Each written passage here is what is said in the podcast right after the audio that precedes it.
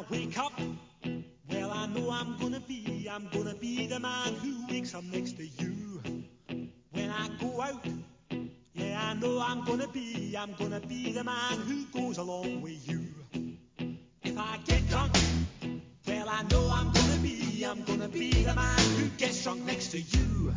And if I haver, yeah, I know I'm gonna be, I'm gonna be the man who's havering to you. I would want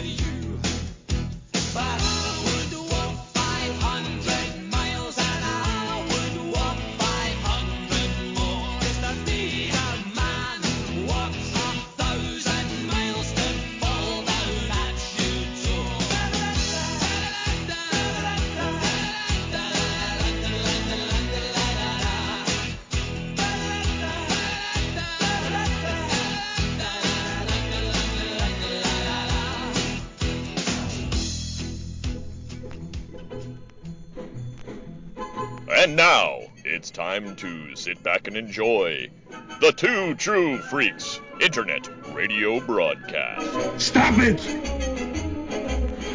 Genesis. what's in the box? Disenfranchised by the modern comics industry, producer Paul Spataro, Dr. Bill Robinson, and Scott H. Gardner now Ply the time stream in a never-ending quest to rediscover and reconnect with that unique brand of fun and excitement that can only truly be found in good old-fashioned, randomly selected comic book back issues. Journey with them now. Back, back to the bins. I got nowhere else to go! I got nowhere else to go! I got nothing else. Hello, everybody, and welcome to episode 500 of Back to the Bins. 500.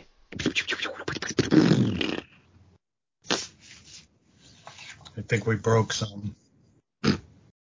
So, I am Paul Spataro.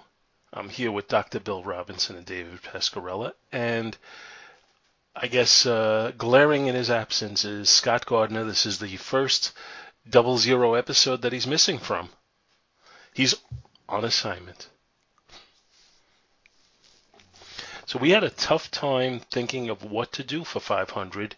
Uh, I think 100 was our ideal uh, addition to our collection. 200 was Superman versus Muhammad Ali. 300 was the top 10, uh, top five, uh, or top 10, I don't remember, uh, or Freaky Five for Back to the Bins moments. Uh, 400 was our epic Looney Tunes episode. And now we're at 500, and it was like, well, what are we going to do?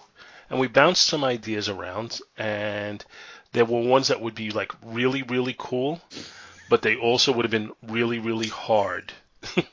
and That was being the being the lazy so and so that I am, I said, yeah, I don't want to do that. But I scaled it back. It was I a went from 100 though. I went from 100 to only 10 per person. I did eventually say I was willing to do whatever you want. You guys agreed to, but I did say I would do whatever you wanted, but one of you would have to edit it.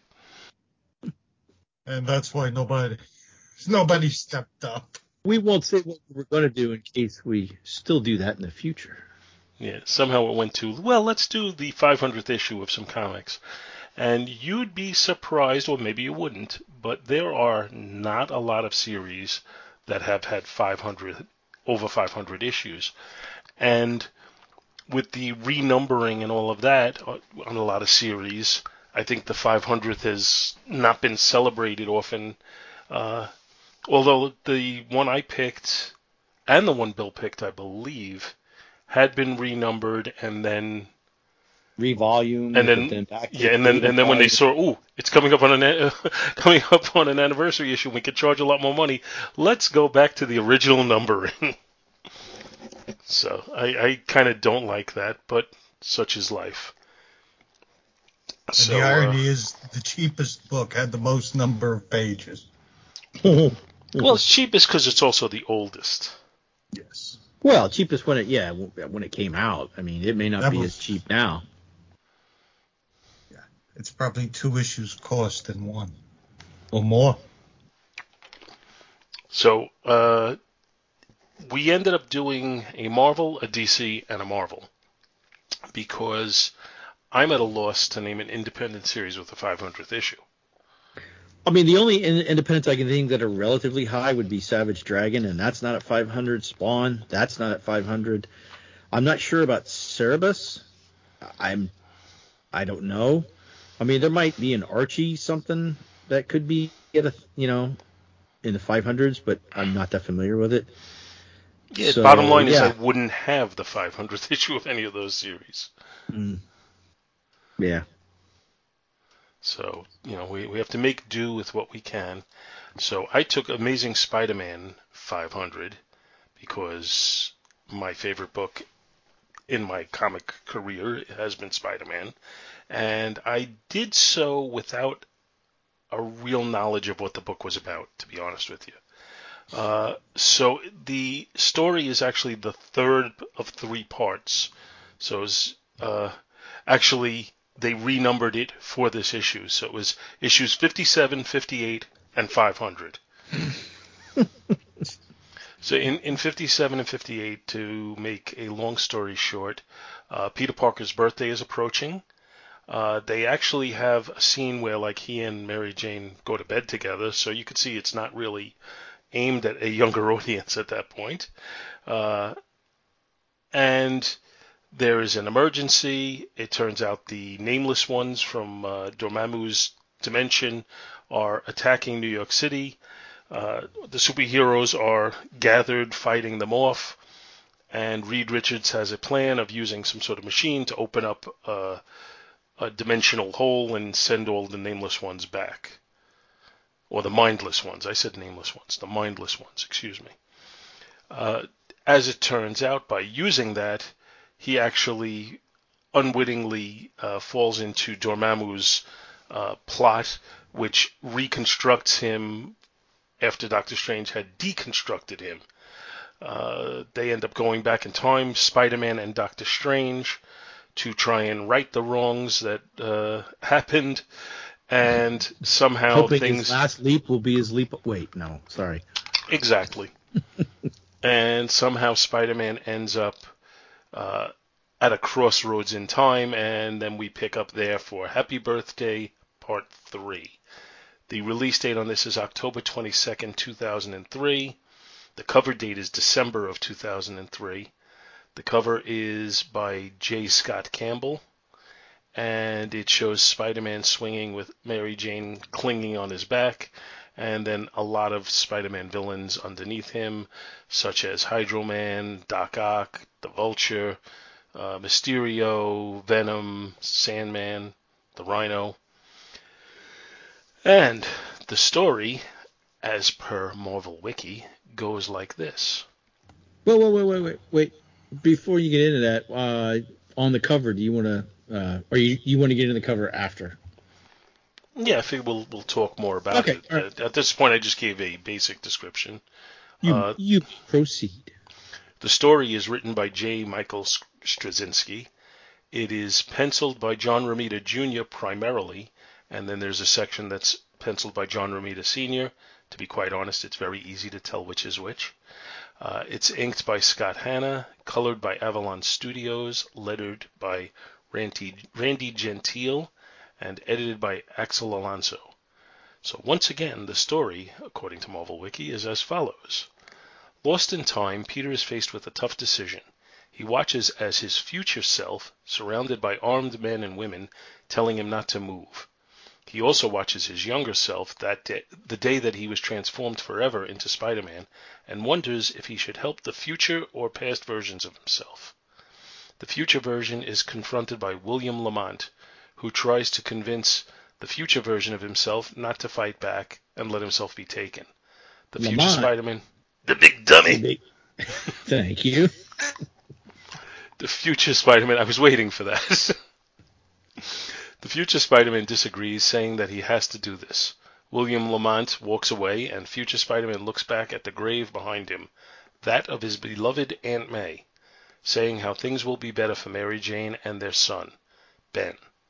He puts up a valiant effort, tearing a hole in the line of people before finally being shot down. Peter then watches his younger self as the spider descends on him, wondering if he should change the incident by shooting the spider off with his webs. Unable to do it, both the current and past Peter scream in agony. The past version fading, the current version of Peter is confronted by Doctor Strange, who had just found Peter. Doctor Strange tells him that he must follow his voice to return to the present. Dazed by the impact of Strange's spell, he wakes up to see the Sandman as he was when he first fought back in the beginning of his career, quipping about the fact that he is as stupid back then, excuse me, quipping about the fact that he is as stupid back when they first met. Spider-Man easily leaps over him and heads to the vacuum cleaner, how he originally defeated the Sandman. As he is on the verge of victory, everything goes white, with Doctor Strange's voice telling him to follow it. He reappears, this time fighting the Vulture, again in the same way they first fought. Being thrown into a water tank, he comes up for air, once again hearing Doctor Strange and experiencing a change in scenery.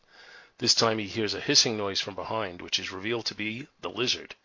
Fighting with him while talking about how they will meet in about 30 minutes, he once again is transported to another time. This time he is facing Electro. Wearing the rubber gloves he wore to defeat him, he fights his way through him, knocking him out with a punch. He awakens to be seen. He, he awakens to the scene of Betty Brant, his old girlfriend, looming over the dead body of her brother, and as he tries to comfort her, she slaps him and he tries to explain before being spirited away. He then sees Mysterio using his illusions, standing there for a moment. He tries to rest before being taken to fight the Hulk, who wants to smash him. During the fight with the Hulk, he is buried under rubble before being taken away once more. Trapped and having the only thing that can save his Aunt May's life, he lifts up the rubble and moves on. Hearing a girl's voice, he sees that he is atop the bridge where Gwen Stacy died and watches as the Green Goblin throws her off. Attempting to save her and falling once more, he stops and is sitting in darkness before Doctor Strange convinces him to move on despite the pain and agony he's feeling. And so he moves on.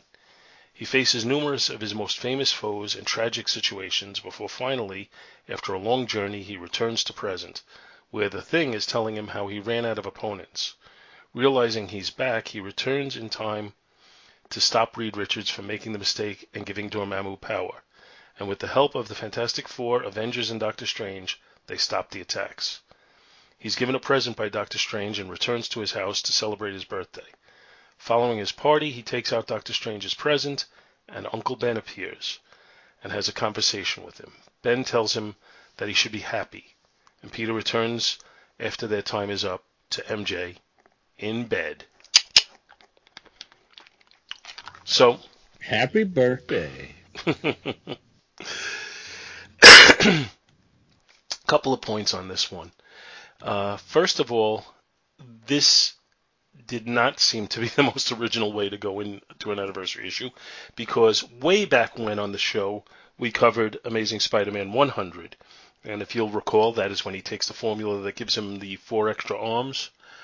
But as the formula is is affecting him, he dreams or nightmares or whatever you want to call it, and his dreams are that he's facing all his old foes. So it's kind of the same thing, just a different Deus Ex Machina to, to put it into play. The second thing is I thought it was a little strange or not really all that well thought out as far as which scenes he has. Uh, it's like, okay, we're going to go with scenes from the first 12 issues or 14 issues of Spider-Man. Then we're going to jump to 30 something. Then we're going to jump to 121. Um, it seems like it could there could have been a lot more thought into spreading it out over his whole career.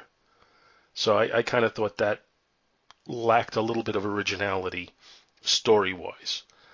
Um, otherwise, I guess you know it's all an excuse to have him face off against these people, you know, all his old foes in theory, or relive those moments. Uh, there's uh, the nice scene with Uncle Ben at the end. I like that. And if you were to look at this book, that is clearly the scene that's done by John Romita Sr. The rest mm-hmm. of the book is by John Romita Jr. Now, John Romita Jr. with the right anchor is really good. I like his layouts. I like his storytelling. Uh, I even like that he got a little bit noirish in his shadows and all, but he became very, in my opinion, lazy on faces. Uh, and, and that takes a lot away from it as far as I'm concerned with his artwork in general. Now, if he's got a good inker who will give the detail that, that's needed uh, and, and clean it up a little bit, then I'm happy. But otherwise, everybody seems to have these, you know, Cro-Magnon eyebrows and I like I, I just his style is just not exactly what I would look for, to be honest with you. Uh, that said, again, I like his storytelling, his pacing, uh, his layouts. I just feel like I feel like he he got lazy, not lazy, but he got into the habit of rushing a little bit with the actual images, and that doesn't really do it for me. Straczynski in his writing is he's hit or miss for me. Some of the stuff I really like that he does, and some of the stuff I really don't. Uh, yeah, I'm looking at you, Sins Past. Um, you know, but overall, I, I, usually like a lot of his stuff. Oh, and, and it didn't mention in the synopsis that when at the end of the Doctor Strange moment, when he gives him the thing that brings him back to Uncle Ben, there's a scene with uh, Baron Mordo who comes out and uh, traps Doctor Strange in in a uh, some sort of a spell, and then they tell you that it's going to be continued at some point in a Doctor Strange miniseries. So mm-hmm. that's a little little ad for to go on with you know later.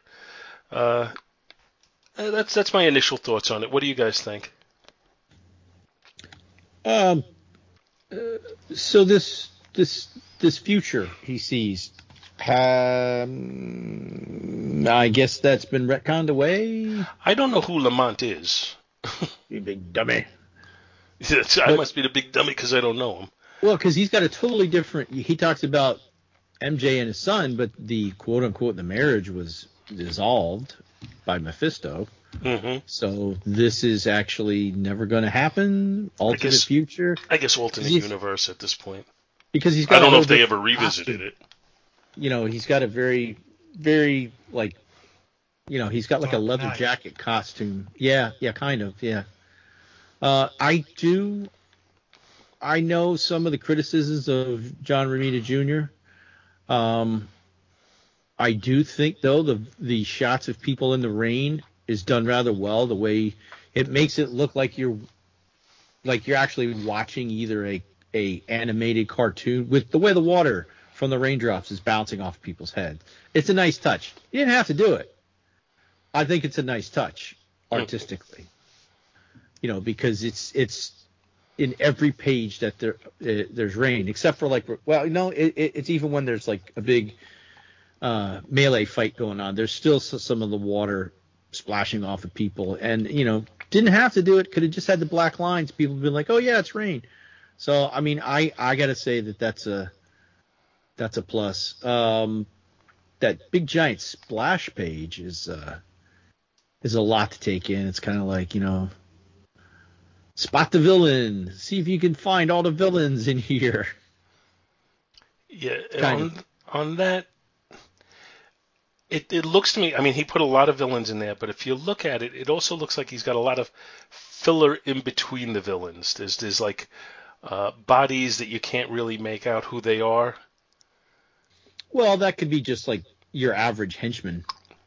This isn't how I see George Perez doing it. I think there would be more clearly defined figures if it was Perez. But I mean, it's not bad. I don't think it's bad. I Mhm. think it's it's just, in fact it's pretty good.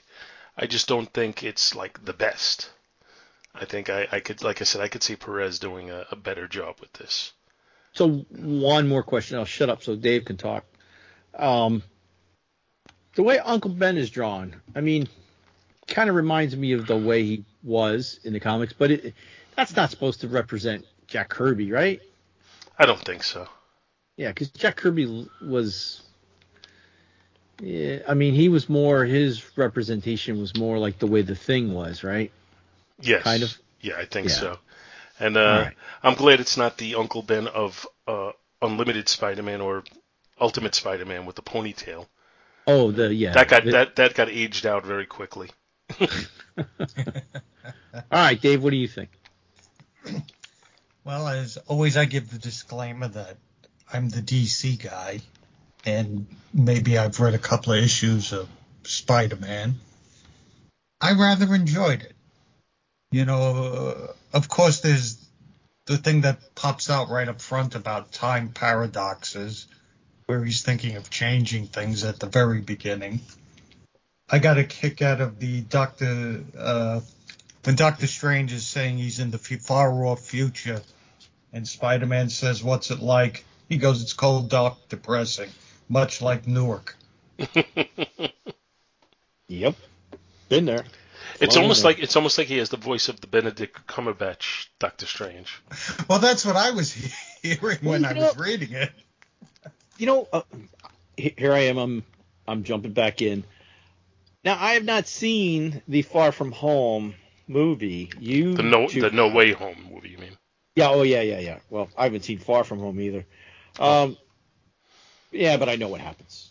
Uh, but do you, did you get a vibe that like, you know, with well, Strange wasn't doing a spell, but I kind of got from what I've heard about the the the latest movie. I was getting kind of vibes in this from that. Do you think something? Somewhat. You know what I mean?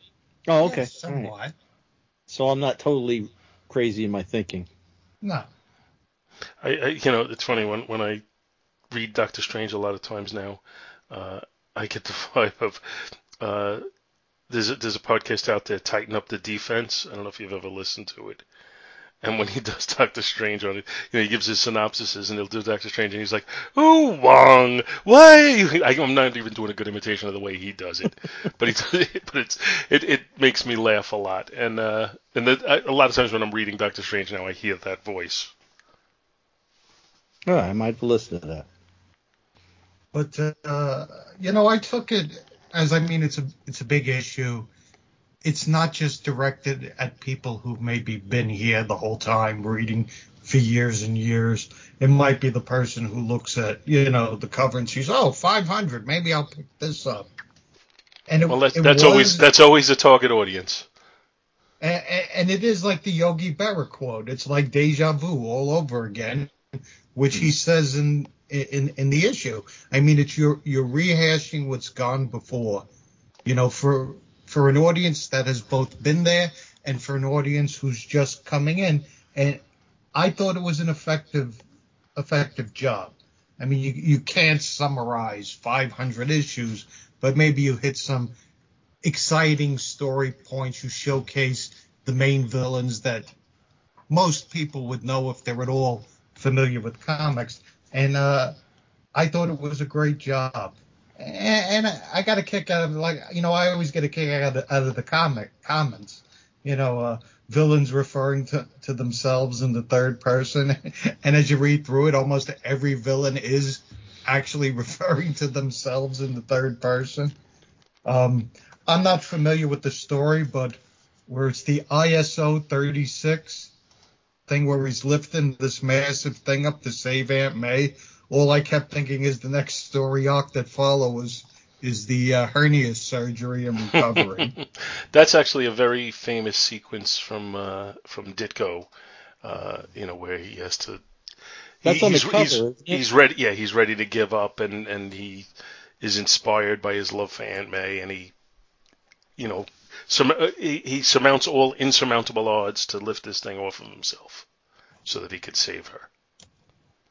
it kind of reminds me of um, there's an image I think from Secret Wars, the original, which I did read, where the Hulk is lifting some massive thing up. He's out holding of a it. mountain. A mountain. He's a okay. mountain They- they- they kind of- a pocket They underneath the kind of uh, did an homage to that in uh, in in Endgame.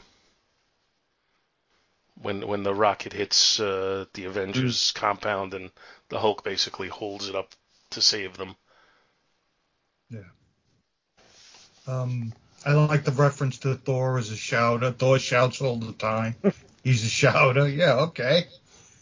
I thought it was appropriate in that this is the 500th anniversary, anniversary birthday, that it's Peter's birthday. I didn't read the previous issues. And what what cinched it for me was the Uncle Ben encounter at the end. As soon as he gave him the box, I'm saying this is going to involve Uncle Ben. And uh, look, I'm a sucker for that. I like the somewhat happy ending there where he's given affirmation. So uh, I, I enjoyed the story. I thought the art was pretty good. I enjoyed that too. See, the thing about the art, I want to revisit that a little bit, is again, I think the storytelling is good. I think the basic layouts are good. I think that uh, there are ish parts in there where it gets a little noirish, which I like. It's just some of the finer details that kind of leave me cold on Romita Jr. I, I I think the problem with me is I always think of the Iron Man issues where Bob Layton inked Romita Jr. and it was early in his career, and the artwork is just absolutely gorgeous.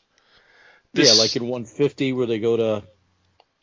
Uh, that's the first book I did on Back to the Bins, I think. Mhm. Uh, where they go to back to King Arthur, him and Doctor Doom. Yeah, that that artwork is just you know it, it's it's it was like you know if I was rating it, it's a plus issue after a plus issue, and Oh, it looks nothing like he does today. yeah, it, it he became a little too stylized, and I think the stylized nature of it a lot of times was i- i- due to him just trying to like beat beat deadlines and stuff. Now I liked when he switched to the like the earliest I remember him becoming that going that style was in Uncanny X Men back in I want to say the late '80s, early '90s. Yeah, that would have Uh, been when I wasn't collecting actually.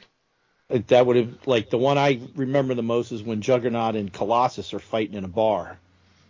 I do know the issue you're talking about, and they recreated So- that on the X Men cartoon. Ah, so I mean, so that's where I, I remember. That's where I first remember seeing this style, but I think it was better back then. But then again, I don't know who was inking him in that issue either. I I just remember seeing it. You know, maybe I'm I'm influenced by suggestion a little bit, but I remember reading an interview with him where he even commented that sometimes you have to cut some corners due to deadlines. Mm, You know, yeah. that it could it could be that he put the suggestion in my mind, and I have a tough time getting rid of it now. I just I so much I I you know his his dad who did the uh, Uncle Ben sequence.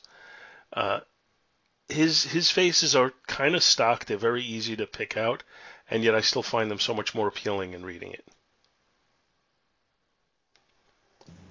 Hmm. So, I guess uh, as far What did you as think about? what's that? What, what would you think about the cover? So the cover, I, I think the cover's pretty good. It does scream out to me of the uh, you know the 90s and the 2000s uh, when when anatomy is kind of not it's secondary to drama. Put it that way. Uh, Uh, I don't Like- really like- think so. well, like like look at Spider-Man's right leg and foot. Eh, There's Eh. little things like that that just disturb me about the way it's drawn. Um, he's swinging through the air. hmm And his and his body is apparently uh, able to, to be manipulated in his bone structure with it. He's a spider. yeah, okay.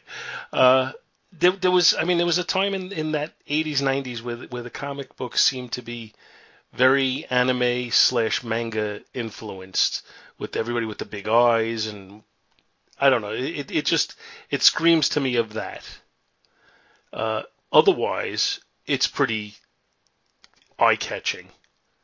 I definitely would, you know, see it on the stand and and and, and be likely to pick it up. And what was the cover price in this? Because we discussed, mentioned for 350 or 575 in Canada. Poor Blaine. but you know, I mean, I, I think the cover. I'm gonna I'm gonna throw out my ratings on it. I think the cover is pretty solid. I, I, I do think it's above average, which if it's a 500th issue and it's not, that's kind of sad. Uh, I, would say you know solid B to B plus on the cover. Uh, the interior art, I overall like it. Again, I like the layouts. I like the storytelling. Uh, I think there's a lot that goes on here. There's a lot of different characters. I also think that there's points where uh, JR JR is trying to create a Ditko-ish looking world. Uh, he's trying to, to use his own style but make it more Ditko-ish. So you know, I appreciate that.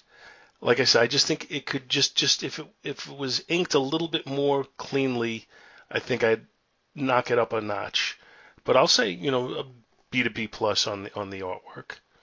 Uh, story is not as imaginative as I would like, but as Dave said, it it does serve its purpose of bringing you through the years of Spider-Man. It also, uh, you know, gives you the uh, schmaltzy ending with Uncle Ben, and overall, you know, it was just an enjoyable read. I'll say a B on the read, and overall, I'll give the book a B plus.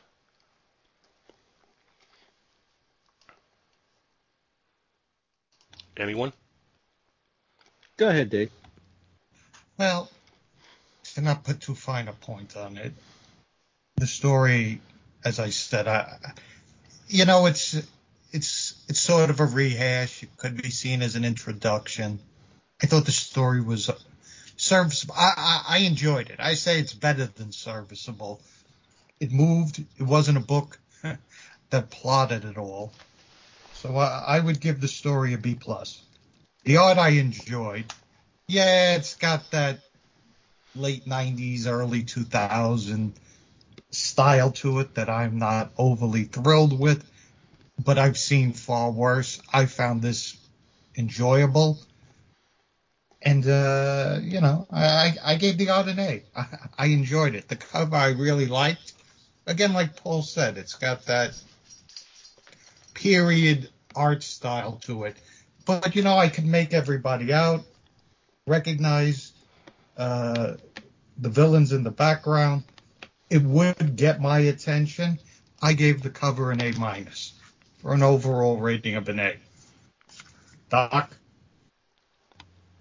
All right. Well, the cover is done by uh, J. Scott Campbell. I don't think we mentioned that before. Um, inked. Uh, much familiar. Not sure the other name on the cover is Townsend. I don't know if there's different covers to this book or not, um, but I would give the uh, the cover, uh, and I'll give it a A minus, B plus. You know, like right on that border. I remember like the first time I saw some J. Scott Campbell stuff. I think it was Danger Girl, way back when I was still in the Navy. Um, it was like a new, you know, it was something new back then. Uh, interior art, yeah, I like the uh, the rain sequence sequence sequence the rain shots, and uh, you know, got to live up to my Porky Pig moniker. Um, except I am wearing pants. Uh, I don't even remember that Spider-Man might have been re, um, responsible for Betty Brant's brother's death. Oh yeah, we covered that issue not too long ago when I had the Comic Geek Speak guys on. Oh, okay. Um, so the interior art, I will give it. Mm, I, again, I'm gonna go B plus A minus. And the story, I you know it's an anniversary issue. It it does have a you know it's got the happy little ending t- tacked on. Um, it's a good place for somebody to jump in. It's you know oh look 500 oh shiny. Um, So I will give it a B plus A minus. So it's like right on the cusp in between B and A for me. And that's all I got. All right, cool. So I guess what we'll do is we'll do Marvel. Now we'll do a DC. And Dave, you are on the clock. Okay. We're covering Action Comics number 500, and this is a tome, so prepare yourselves. God help us. Cover dated October 1979, with an on sale date of July 19th of 79. Back then, the cost was a dollar.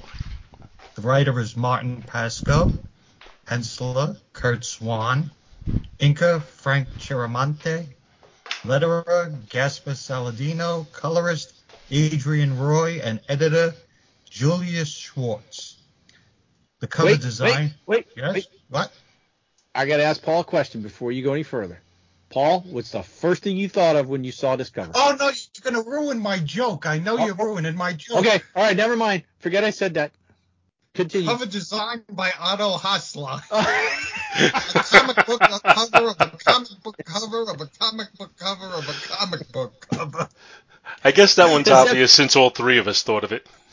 That's the first thing I thought of. I was like, so It's a man painting a picture of a man painting a picture, but what is missing? The man himself. Oh, And for that, it'll lose points in the final grade. I, as well it should. Well, the cover was penciled by Ross Andru and uh, inked by Dick Giordano. That's all courtesy of Mike's Amazing World of Comics. It is the grand opening of the Superman Pavilion of the Metropolis World's Fair, and Superman is going to lead the first tour. In exchange for helping prepare the pavilion's exhibits, the operator, J. Robert Arngrim, will donate $1 million to Superman's favorite charity. Joining Superman are Mayor Harkness, Lois Lane, Jimmy Olsen, Perry White, and the rest of the staff. Unfortunately, Clark Kent conveniently is away on vacation. Superman cuts the bullshit. Superman cuts the ceremonial ribbon, a six-inch steel beam with his heat vision, and the tour is on its way.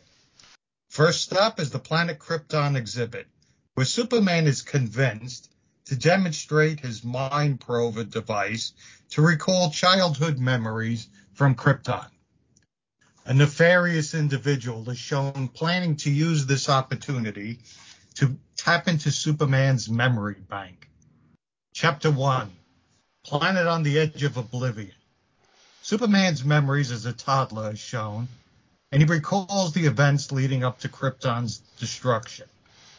As the story unfolds, in, in an underground lab, a child looking exactly like that of young Kal-El begins to form, with the child reliving the same experiences. The shock of reliving his parents' death snaps Superman from his memories, and the tour moves on to the Superboy room. Arg- Arngrim notes the smaller size of the exhibit, and Superman reminds him of the need to protect his secret identity. Chapter 2 A Legend is Born. The mysterious child in the lab continues to share memories and is made to reenact them with props. Superman recalls in his memory being found by the Kents, the development of his powers, the creation of his costume, and his adopted father creating the S he would wear. The mysterious double, now the age of Superboy, wears the same costume while wandering through a replica of Smallville. Superman continues to reflect on his career as Superboy and proceeds to take the tour through the museum, explaining various artifacts and adventures, the death of his Earth parents, and his departure from Smallville. Chapter 3 Call Me Superman. The final part of the museum covered Superman's career up to the present. In Metropolis, Kal-El becomes an adult, and Superman is born. Superman shows the crowd a censored model of his fortress of solitude, tells of allies and enemies, both past and present, as well as descriptions of all the types of kryptonite. specifically gold kryptonite, which takes away a Kryptonian's powers. At the tour's end, Von Grimm attacks Superman with a hidden kryptonite ray and drops him into an, the underground lab. There he encounters Lex Luthor, who proceeds to explain his plan instead of just killing Superman. His plan is to kill Superman and replace him with a clone that would have Superman's memories, but Lex Luthor would have control. While the clone knows Superman's memories, Luthor does not, because he could only intervene in the transfer process once, and he used that to alter the clone's feelings regarding Luthor. The Arngrim Superman was dealing the R. Superman was dealing with was a clone. Imprisoned, Superman's powers are being drained by an artificial red sun, and an artificial gravity generator is replicating Krypton's grav- gravity, thus nullifying his powers. When the tourists above leave the exhibit, this plot co- will cause them to trigger a laser that will kill Superman and destroy the building. The clone will replace Superman and re- oh, and take over Superman's alternate identity. Luthor will be in the clear. In the pavilion, the clone gives the closing speech to the crowd, startling Superman's friends with his praise of Luthor. Meanwhile, Superman uses his Clark Kent tie to reach the key and escape. He defeats Luthor, foils the plot to de- destroy the pavilion, defeats the clone, removes its powers with gold kryptonite, and captures the clone of Ogrim. And they all lived happily ever after. Now, what did they did? Did they kill the clone at that point? Well, that's one of the things in my notes. So basically, he removed his powers, captured him. This guy knows who Superman is. He should have thrown him into the sun. Or, or put him put him in Scott a uh, Trademark Scott Gardner. you could they could have put him in a uh, you know a mountain retreat and told him I'll bring you food. Well, since we opened with George Reeves, why not? Yeah, there you go. uh, you know this this I've long been a defender of Curt Swan. I hate to keep getting on the artwork. Uh, I you know Curt Swan was the Superman artist I grew up with, so I've always had an, a, a serious fondness for his art. But just when when I read this book, it felt so flat. The art, it just just it, it felt uninspired to me. The story felt uninspired to me. Uh, but there was some funny things about it that I noticed. Oh, I, I like when when when they're at home. Apparently, he's kept in a glass playpen, which I thought was interesting. Um, in the uh, pavilion, they actually in the Superboy exhibit, they actually have recreations of the Legion of Superheroes, which kind of seems to go against you know revealing the future before it happens. Um, he talks about how he can't reveal his details because of his secret identity. And I'm thinking if Superman was as smart as Superman's supposed to be, he shouldn't even admit to having a secret identity. Because then it just gets, uh, you know, gets people like Lois to, to try and figure it out all the time. He should be like, no, I'm Superman all the time. I'm just not here all the time. Uh, then there's the uh, when they, when they go back to his childhood, uh, it seems like kind of lazy parenting by the Kents that they let a bull attack him. Apparently, the the bull. It's like let's test his superpowers. We'll let this bull charge him, and if he can stop it, then he's as strong as we knew he was.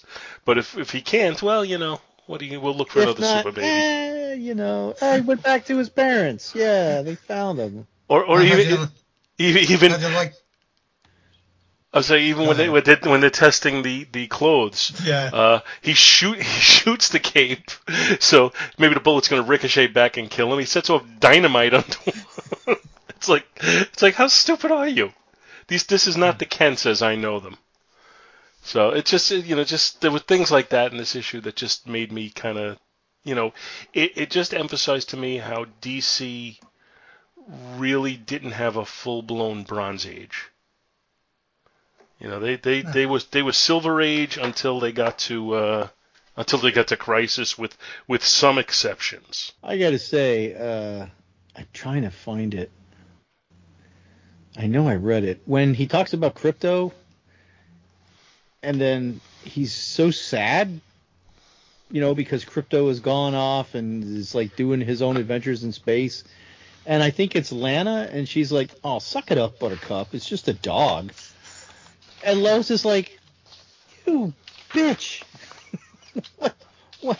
Uh, and even I was thinking, I was like, "My God, woman, Yeah, it's you pretty. are cold." It's pretty effed up. Oh, oh, my poor little space dog went away. Didn't like you on Smallville either. On Smallville, she was just a whiny. She was the one who would have been Oh. crying. All that angst. So, but otherwise, you know, it, it was. It's much like the Spider-Man issue. It was an excuse to kind of give you the history of the character, uh, somewhat lamely done. this is the history of the character. this is like, woof. A lot of origins totally re, you know. So what? The Kents drank a formula that, like a well, they they they were they. I ne- I never even knew about this that that they they were like rejuvenated and then they you know aged again and ah knew it's nothing like about like that. us. Yeah, yeah. That's why we have Well, the bloom of youth on us. I did like the the prologue page where it's taken right out of the Adventures of Superman TV show. Mm. And I keep saying the guy at the bottom of the page is Jimmy Carter. The guy with his hand up over his face. Yeah. to me, that's always been Jimmy Carter since I was a kid. Uh, the Superman Pavilion reminded me of that amusement park they were going to build uh, in Metropolis, Illinois.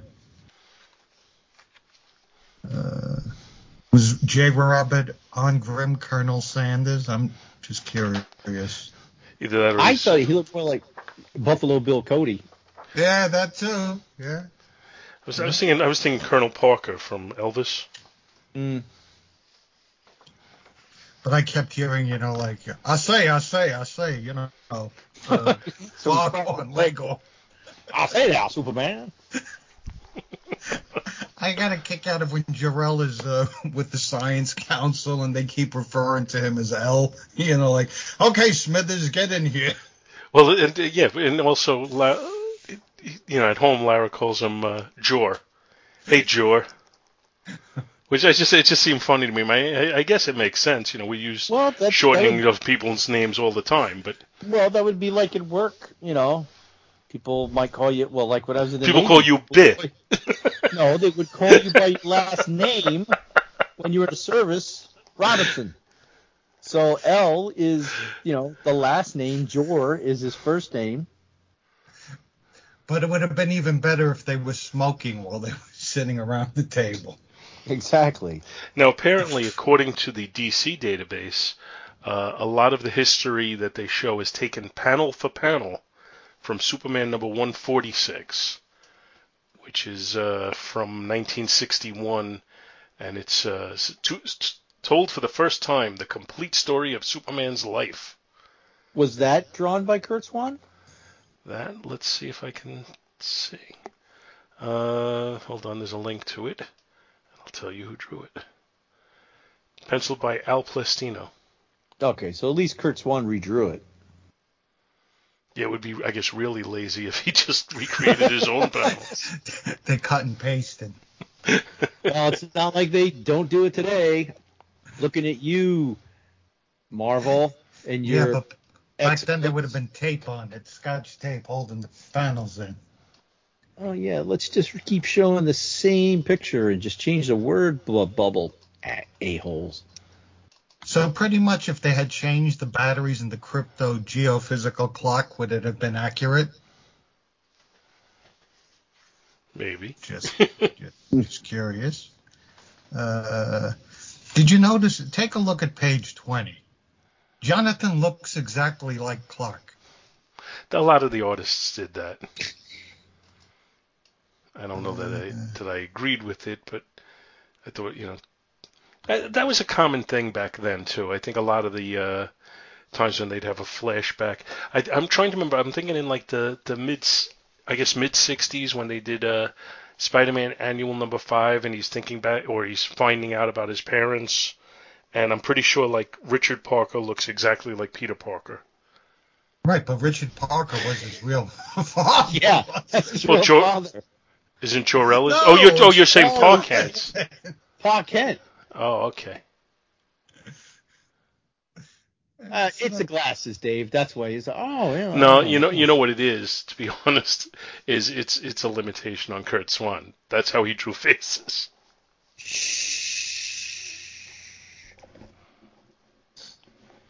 I, I like when I like when the Superman clone is saying, you know, Lex Luthor's really not so bad. If I hadn't been so arrogant, What, is, what are you saying?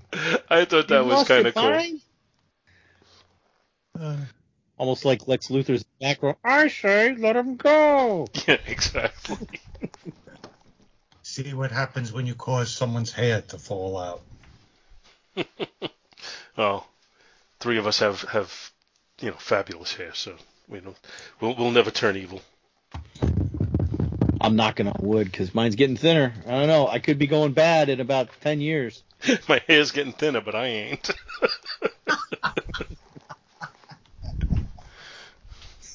Eh, yeah, so that's what I got. What, what did we What do we think of this? Well, why don't you, it's your book. Why don't you give your rating first? I know you don't want it. Well, being a major Superman fan, I have to say this. It was it, it, it was very long. It was very drawn out. I get they were trying to rehash everything that went on in what the past what were we uh, 40 years, right? For, just over 40 years of Superman stories.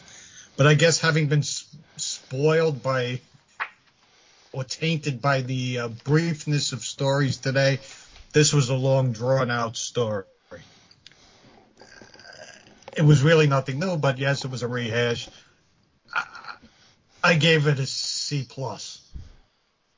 The art, typically, I kind of like Curt Swan, and I, I attribute that to that's what I grew up with. You know, I, I read him from the, the mid 70s up until the crisis when he uh, he, he moved on. So that had some sentimental value. I gave it a, a B minus. The cover, the cover because of Dr. Hustline is an A plus all the way. Fabulous idea, but it loses points because the comic artist wasn't in the picture. So that's a B. Overall grade of a C minus. Well, I also have the nostalgic fondness for Curt Swan, as I said, but trying to look at this one, you know, remove my nostalgia from the uh, equation. I do feel like it just looks uninspired. Uh, you know, it's it's workmanlike. It it it gives you know everything's clearly delineated. There's just nothing that feels dynamic about it, and there's a lot of moments where they where it could be dynamic, but it just isn't. Uh, s- I guess the the only moment that that kind of does have a little dynamism to me is the first panel of uh, chapter two, where it shows the spaceship, uh, you know, coming away from uh, the exploding planet, which is, you know, very it, it, doesn't it's dynamic, but it's not particularly original because I've seen that image about a thousand times.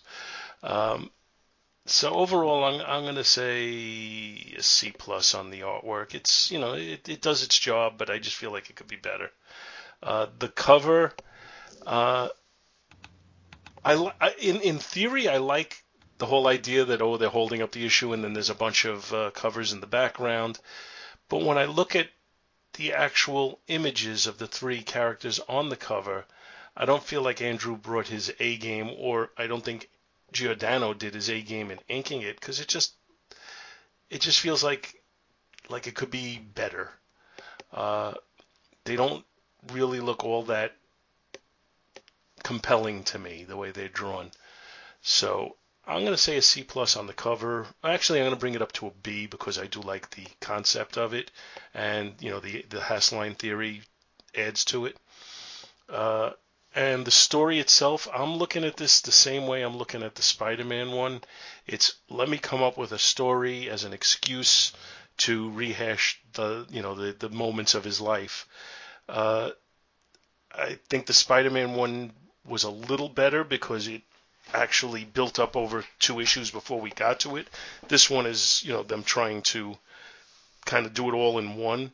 Uh, the whole clone taking over for him seems a little silly. Uh, I assume Superman gave Lex a broken jaw and a concussion when he flicked him in the face. Uh, but you know the the story is it had its moments. I, like I said, I love the part when he comes out and and and he's defending Lex Luthor, uh, and everybody's like, "What the heck?" Uh, so I'm gonna I'm gonna say a, a, a B minus on the story, and overall I'll give the book a B a B minus. All right. Yes, for the Planet of the Apes gag on the cover for us, I will give the cover. I will give the cover a B. Uh, the interior art. eh. Curt Swan may have been the first Superman artist that I was exposed to as a Ute, but I, I mean, uh, Ay, ay, ay, ay, ay. It's like I'm just gonna Ricky s- Ricardo on the show. I'm just gonna say C, because I don't want to. I'm just gonna say C. Uh, the story, uh, you know, it's a nice retelling. It works into, you know, it.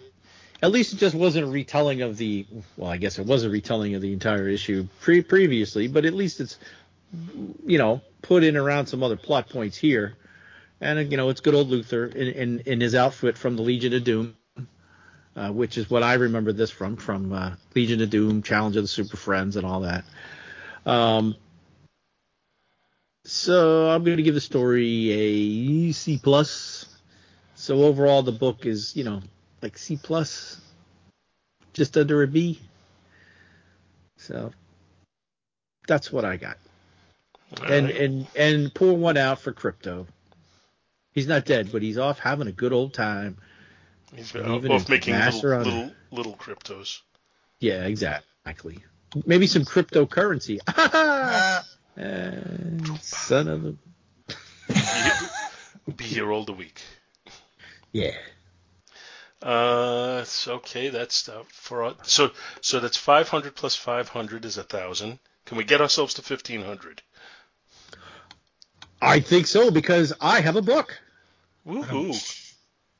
It's a three book episode, And there was much rejoicing. and I'm going old school and winging a synopsis. Wait, come back. I was gonna make espresso. Uh, I am doing surprise, surprise, Avengers number 500. Nobody saw that coming. and this book, uh, I will discuss the cover first. It is by David Finch. Um, everybody is kind of going from one side of the book to the other, looking like they're in a hurry or they really have to go to the bathroom. Looking at you, Cap. Looking at you. Because he is looking for that restroom. Uh, yeah, you got everybody like charging towards something. You got Giant Man, or uh, well, you got what, what's weird is you got Yellow Jacket, like Giant Man size in the background. You got the Wasp, you got Iron Man, Vision, Scarlet Witch, uh, Hawkeye, Captain America, Captain Britain, who was on the team at this time, and She Hulk. Now on the inside cover, you got a nice little blurb uh, with some some of the goofiest looking headshots I've seen for Avengers in quite a while. Anybody like to comment on that? Iron Man Tony Stark has got his mopey armor, I guess there. Armored Avenger. Mm. Uh, Captain America's got a somewhat of a derp face, and Hawkeye's got even more of a derp face. I mean, whew. Yeah, Wow. we do have some serious dirt going. Vision does not look. Vision looks like he's got a bunch of nuts stuffed in his mouth, like a chipmunk. Uh, other than that, everybody else is pretty much okay for their headshots. But a couple of those. So we have Avengers number 500, Chaos, part one of four. Writer is Brian Michael Bendis. Penciler is David Finch. Inker is Danny Miki. Mikey? McKee. Colorist is Frank D'Armata. Letterer is RS and Comicraft's Albert Deschy. Yeah, something French. Um, assistant editor, editor, man, the Arnold is coming out in me. Nicole Wiley, another associate editor, Andy Schmidt, editor Tom Brevoort, editor in chief Joe Quesada, and publisher is Dan Buckley. So the uh, the Avengers are sitting around having a rousing discussion of uh, what is that called? Uh, Mary F. Kill or something like that. Uh, Yeah. yeah, M- MFK. yeah. I think you're right. But instead, it's called uh, "Who's Your Can't Girl," which I mean, I guess if you're a superhero and you're like, yeah, who did we fight that was really hot, but I could never do anything with her? And well, apparently, Hawkeye's can't girl is uh, uh, Madam Hydra slash Viper, and he says it's because she's oh so green, and She-Hulk is like, really? Now, before that could go any further, an alarm goes off, and hey, it's Jack of Hearts, who had just died a couple issues previous because he was going to blow up and uh, he sacrificed himself to save um, Scott Lang and, and, his daughter. But that doesn't last for long because he explodes out on the front lawn and kills Scott Lang. Oh my! Uh, everybody is basically shaken to the core by this. Uh, but before uh, and they see a skeletal hand rising out of the ground where Scott Lang was. And then we cut to the United Nations where uh, Tony Stark is giving a speech and all I can think of is from the heavy metal movie. You guys know where I'm going with this? The animated movie? Mm-hmm. Where the guy's on, on, on, the stand, hand over fist, and he's talking about the guy, and, and, and then he just starts getting angrier and angrier, like reading off all this guy's crimes. So he's there talking to the UN, and he starts sweating and shaking, and he's looking at the Latvian um, ambassador, and he's just like, "Oh, come on, man." the ruler's a despot. What are we doing here? And he starts powering, and T'Challa stands up, and he's like, "Whoa, whoa, whoa, Tony, I, I think you need to just, you know, step back and relax." And Tony's like, "Cork it, T'Challa," and he starts, he's powering up his freaking repulsors, and um, they they have to pull him away from the podium. Um, and one of the people that pulls him away is Hank Pym, and he's like, he's like, "Don't you have a wife to beat? Get out of my nose, man." I'm like, wow. So then he's off, uh, you know, while to, while the Avengers are. Oh yeah, at this time, Tony Stark is also the uh, the Secretary of Defense for the United States. So he is a major player, and he is just on a, a, a global stage, really dropped the bomb. And he's saying to Wanda later up in like a gallery, looking down at the UN, he's like, he's like, I think I'm drunk. And Wanda, who's shown in shadow, says, Oh, Tony, you drank. Oh, you've been sober. He's like, Wanda, I didn't have anything to drink. I don't know what's going on. But, but before they can go any further, they have to respond to an Avengers uh, Code White. And we cut back to the Avengers Mansion where Wasp is kind of freaking out because, you know, she's like, well, Jack of Hearts blew up. We know there's like some type of radiation. And um, some some firefighter guy is talking smack to Jarvis, and Captain America's like, "Hey, you speak to the, you talk to this man as if you were speaking to me. As far as I'm concerned, this man is an Avenger, and you know everybody minds their p's and q's then. But before they can get any further with that, in comes a Quinjet, and it ain't slowing down." And it's being piloted by the Vision, and he plows right into the mansion and he comes out, steps out, and he's all, you know, he's like, uh, I'm, I'm not in control. You know, Avengers, Avengers, I bid you tidings in this our darkest hour. I am sorry to inform you, blah blah blah blah blah. But then all of a sudden, his like mouth pops, splits back, and he, he goes pop, pop, pop, pop, pop, and then these little balls pop out, and they turn into Ultrons, and there goes everybody fighting the Ultrons they figure out they can rip the heads off, they get rid of the Ultrons, and but Uh, and during the course of the fight, She-Hulk is getting angrier and angrier. And then she confronts the Vision. You know, why did you do this? What's going on? And everybody's like, hey, hey, calm down, calm down, take it easy. Oh, too late. She rips him in half. Uh, Which and one guy almost barfs. it's like one of the Shield guys. He's like, Ooh. so yeah, Vision is gone, and they're trying to calm her down even more. And uh, Cap is like, you know, you don't want to do this, and uh, he's she's beating on his shield, and he gets taken down. And the last thing you see is her getting ready to throw a small uh, vehicle, or actually rather large vehicle, at Cap, and it blacks out. And then we see another panel and says, Is it over? No, there's more, much more. They are many and they have much to answer for. We should just kill them before we should just kill them and be done with it. And another voice says, And what would that prove? It has to me- it has no meaning that way. You're so stupid. But the answer is no. It isn't over. To be continued.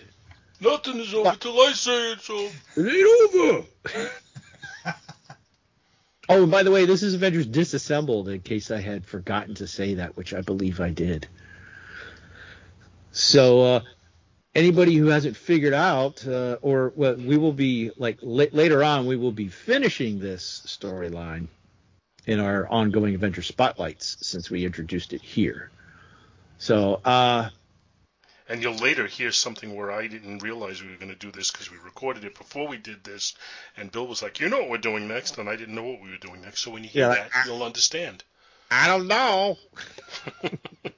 Because I think this issue will, this episode will come out before that other episode. No question that it will. Yeah. So timey wimey. wibbly wobbly, timey wimey. Yeah. So, uh, yeah, this is the this is the beginning of the end for volume one, two, three of the Avengers because of the renumbering. Um. So technically, you know, because they it wouldn't have been uh, a 500 issue, but hey, like you said, they had a they had something coming up, so they had to go back to the old numbering, you know, get that money. Mhm. Um, I I like the art in this. um, David Finch is pretty good sometimes.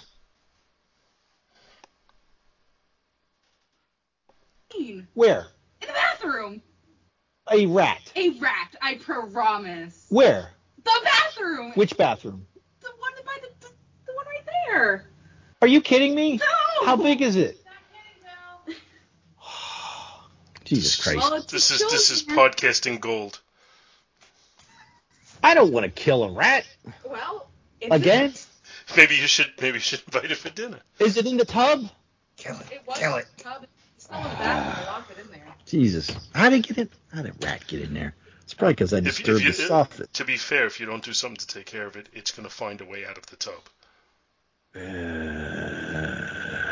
So we'll wait. Let the hate flow and kill it, Bill. No, usually the last one I killed. kill it and kill it and take your place at our Well, I side. can't- Well, I can't grab it. That's. Uh, I don't think I can. Okay, I'm gonna have to figure something out. Uh, I don't know if I should finish this or. Uh, do, do you want to you wrong. want you want to quickly finish the issue, or do you, or do you want to do it and come back?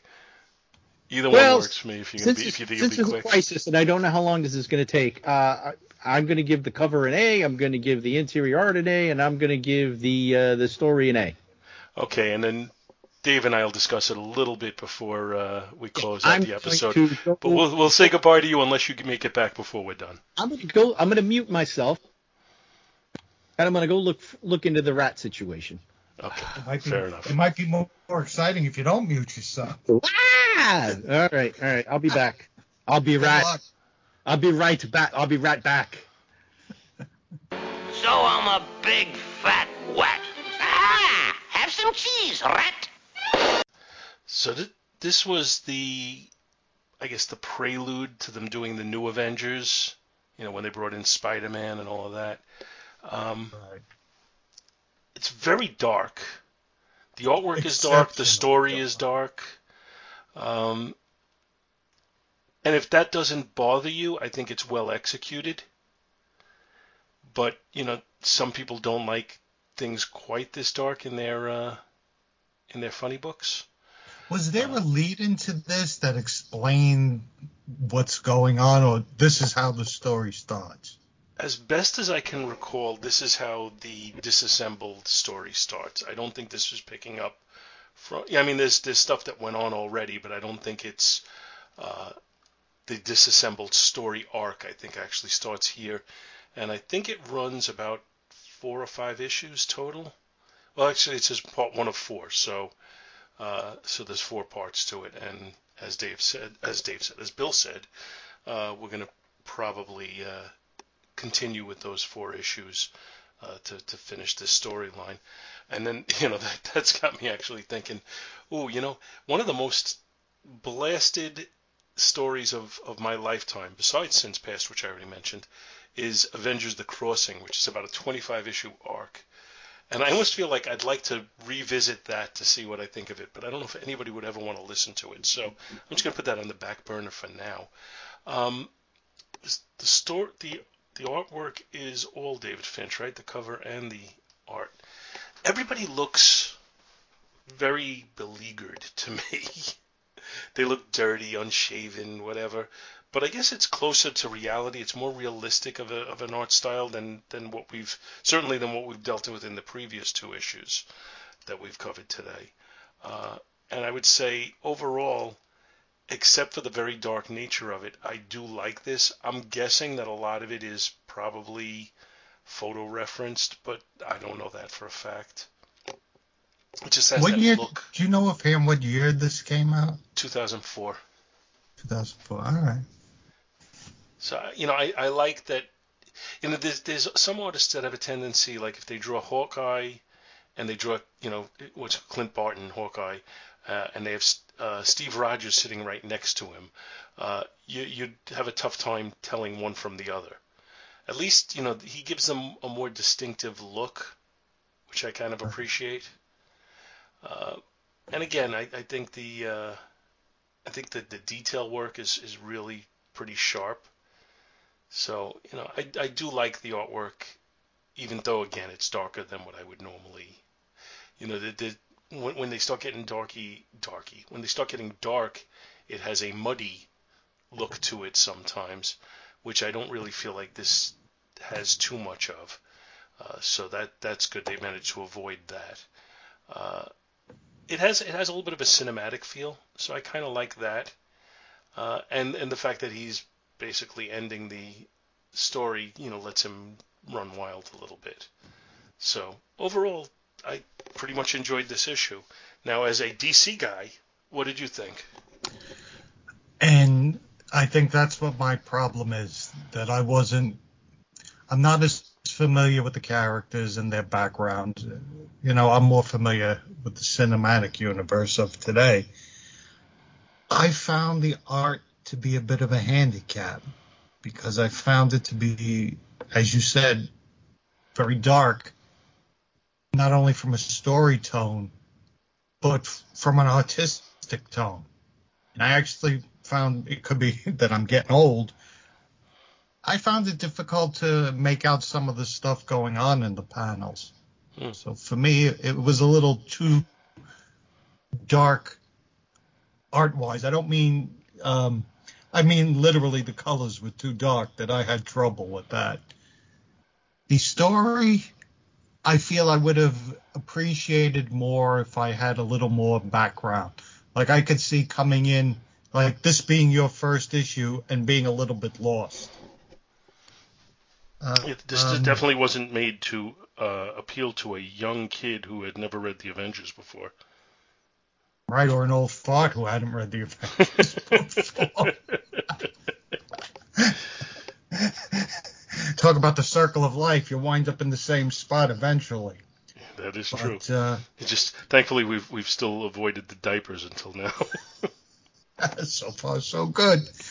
But um, like I knew that Tony Stark had a drinking problem, and, and and I wasn't sure if, you know, that's where they were initially going with this. You know, is it an outside influence? Is it something else?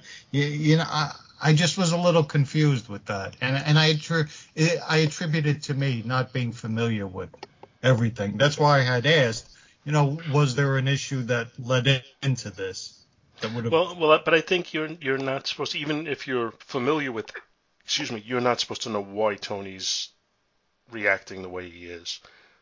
right. You know, and they do give you the background of saying, I feel like I'm drunk, but I haven't had anything to drink.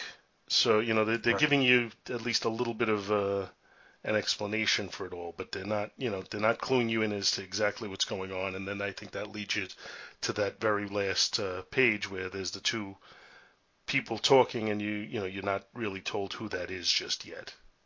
Right, right. I would be curious to know wh- where this went, you know. Um, but overall, on this issue, as it stands alone, uh, I give it average gra- grades across the board. I give the uh, art a little lower though, because as I said, I, I had trouble making out some stuff. I would give the art in the issue uh, a C a C minus. The story I give a uh, I give the story a B, and the cover I would give a B plus for an overall B B minus uh, grade. Interesting. Um, I'm thinking. See, I feel like the cover should be more compelling. Uh, you know, I know that they they have all of the characters in there and they're showing them all, but I feel like they're they're not highlighted the way. You know, again, I'm I'm picturing myself walking into the comic book store and they have the stack of each new issue sitting there. And is this really going to catch my eye and make me say, "Oh, issue 500, let me get that," if I wasn't otherwise inclined to? and I'm not so sure it does. Uh, I I think the darkness of the cover is indicative of the darkness that we get in the story, but it's still not that compelling to me. So I'm going to give this the cover just a C because I think it could be more uh, more geared to buy it. But the interior art, I think, is where you and I are going to disagree the most because I think the interior art is pretty sharp, and I think it, it I'm able to follow it fairly well. So I would say I'd give the interior art like a B plus. I really liked it, and the story. Uh, I thought the story, you know, I mean, it's tragedy after tragedy after tragedy, but I thought it flowed fairly well, uh, and it made me want to reread what comes after it to see, because I don't remember exactly how it goes. Uh, so, you know, I'll take a, I guess, you know, as Bill said, we're going to take a look at those issues as we go, and I'm interested in doing that. Yeah, I I would like to see where this goes as well. You know, I'm just looking at the cover now. If this was made today, couldn't you see uh, an interlocking cover with the other half with the villains headed towards the center from the opposite direction? Yeah, right? yeah. Yeah, we're going to sell two of these now. Of course. So, so the bad guy turns out to be Siegfried, right? Chaos. Yeah, pretty much. All right, so I guess that's that's it for our three 500 issues for our 500th episode, and uh, I'll say thank you to every one of my co-hosts, including you, Dave, who have been on with me for however many of the 500 plus episodes that we've done, because uh, there's been some special episodes that were not numbered, and there were all the Avengers spotlights uh, that were not numbered or that were not sequenced in the numbering order uh, before we just started uh, consuming them into the regular Avengers, or excuse me, the regular Back to the Bins. So uh, as we hit 500 and beyond, I just want to thank thank everybody who has hosted it with me and everybody who uh, listens. And uh, we'll see you next week for episode 501. Thank Isn't that, aren't, aren't those Levi's? Yes, 501 jeans. jeans. 501 jeans. Yeah. There you go. So I think we have a theme episode. All right. Sounds good. All right. I'm going to go and watch some football. All right, buddy. Take care of yourself. You too. Thank you so much for listening to our show, and we hope you'll continue to join us each and every week for more good old fashioned comic book back issue awesomeness. You can contact Back to the Bins to leave feedback, comments, questions, suggestions, and criticisms via email at bins at twotruefreaks.com or by joining the Back to the Bins group on Facebook. Back to the Bins is a proud affiliate of the Two True Freaks Internet Radio Network, which you may find at www.twotruefreaks.com. Two True Freaks is a registered trademark of DiManzo Corps of Milan, Italy. All rights reserved. Please take a moment to stop by the twotruefreaks.com site and check out their many other fine podcasts, won't you? Thanks, and we'll see you next week.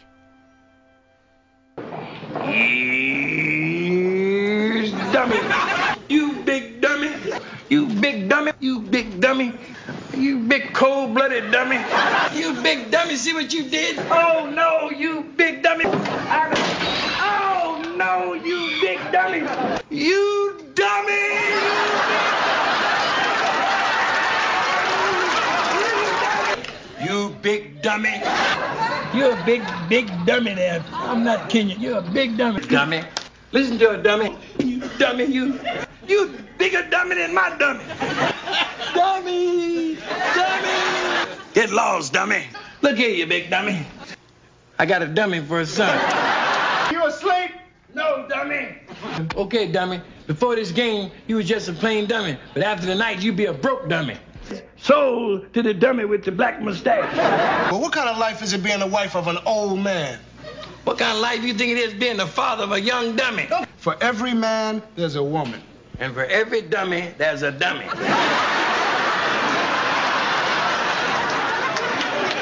dummy. See, it's Sanford and Son now, but when I'm gone, the business will all be his alone.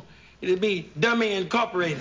You are a big dummy. Who you calling a dummy, you big dummy? Where I come from, them is fighting No, words. no, no. This dummy here wanted to pawn it. And the reason why I'm here between you two dummies trying to sell it to this dummy. What a way to spend my last days. Sitting between two dummies sucking on a Tootsie Roll pop. Hello, Pop. Hello, Lamont, you big ugly dummy. One dummy ain't enough in this house. You gotta bring home super dummy. But if you and Rollo gonna be in the movie, I got the perfect name for it. Super dummies. Both of y'all are big dummies. There's something for you right here. Want it. Dummy, $6,000 a year. What's going on here? What you think is going on? is the bank robbery, dummy. Won't be long before we'll hear the pitter patter of tiny dummies around the house. Hey, Pop, there's something wrong with you. I know. My only child is a dummy. Where are you going? Where do you think I'm going, dummy? Upstairs where I got some property. Yeah, I'm worthless, penniless, broke, busted, and. A dummy. And I can't wait to see you starring in your first movie. Yeah. Deep Dummy. See these? I'm donating 10 to the March of Dummies. Here's the dough, dummy. Great. Uh, Lamont, uh, hand him my guitar over there. Give me his guitar, dummy. I'll spell it for you.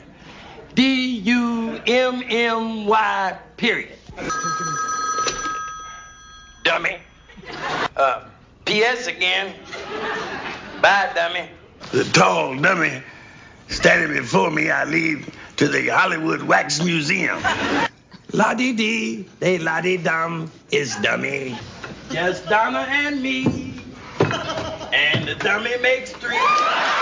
Have you ever seen him act? I've been watching him act all his life. like a dummy. I mean, I didn't know you were interested in gardening. Why not? Well, up to now, the only thing you've grown is dumber and dumber. Shut up, dummy. Pop. Shut up, dummy. You know, for a dummy, you make a lot of sense. For a dummy, you catch on fast. I'm proud of you, dummy. Up until the time that I was six years old, I thought my name was Dummy Sanford. Pop, I didn't mean nothing by it. Well, if you didn't mean nothing by it, then why'd you say it, dummy? Be my luck to spend my last days on earth with a dumb dummy. Listen, dummy. Didn't you hear me call you a dummy? You too dumb to know how to get mad when I call you a dummy. Dummy. And that's another thing that I'm getting tired of. You calling me a dummy. Well, the only reason I call you a dummy is because I call them as I see them.